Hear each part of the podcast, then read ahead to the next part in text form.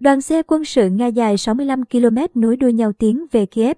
Ảnh vệ tinh cho thấy đoàn xe quân sự Nga di chuyển lại gần thủ đô Kiev của Ukraine có chiều dài lên tới sáu mươi lăm ki lô mét.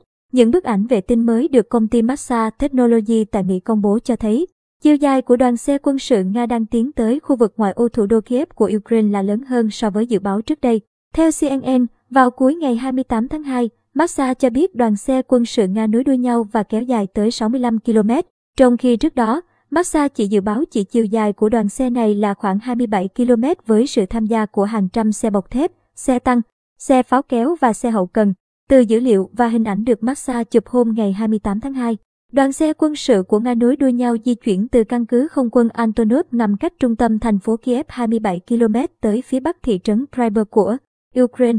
Trên thực tế, thị trấn nhỏ Prypyat nằm sát biên giới Ukraine-Belarus và nhà máy điện hạt nhân Chernobyl hơn là so với thủ đô Kiev.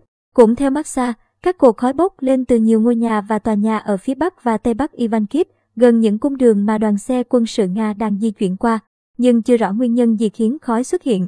Maxar cho biết thêm tại một số điểm trên đường, do quá đông xe quân sự còn gây ra cảnh tắc nghẽn giao thông. Trước đó vào ngày hai mươi bảy tháng hai, Maxar dự báo đoàn xe quân sự Nga tiến gần Ivankiv của Ukraine chỉ dài khoảng năm phẩy sáu ki lô mét. Hôm ngày hai mươi tám tháng hai, cuộc đàm phán giữa Nga và Ukraine được tuyên bố đã đạt được một số quyết định chắc chắn.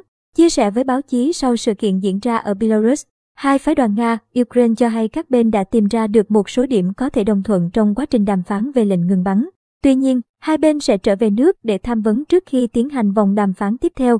Mục đích chính của các cuộc đối thoại là đàm phán lệnh ngừng bắn ở Ukraine. Theo cố vấn của Tổng thống Ukraine Volodymyr Zelensky là ông Mykhailo Podolyak, ông Podolyak nhấn mạnh hai bên đã xác định được nhiều vấn đề ưu tiên và từ đó các giải pháp cụ thể sẽ được vạch ra.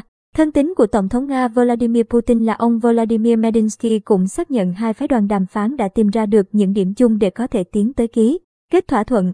Cuộc đối thoại giữa hai phái đoàn Nga, Ukraine diễn ra trong vòng năm tiếng đồng hồ tại Belarus. Ông Medinsky cho hay phiên đối thoại tiếp theo sẽ diễn ra ở khu vực biên giới giữa Belarus và Ba Lan trong những ngày sắp tới. Trước đó, vào ngày hai mươi bảy tháng hai, Tổng thống Ukraine Zelensky nhận định ông không thực sự tin rằng các cuộc đàm phán sẽ thành công, nhưng đây là một cơ hội tuy nhỏ để hạ nhiệt tình hình.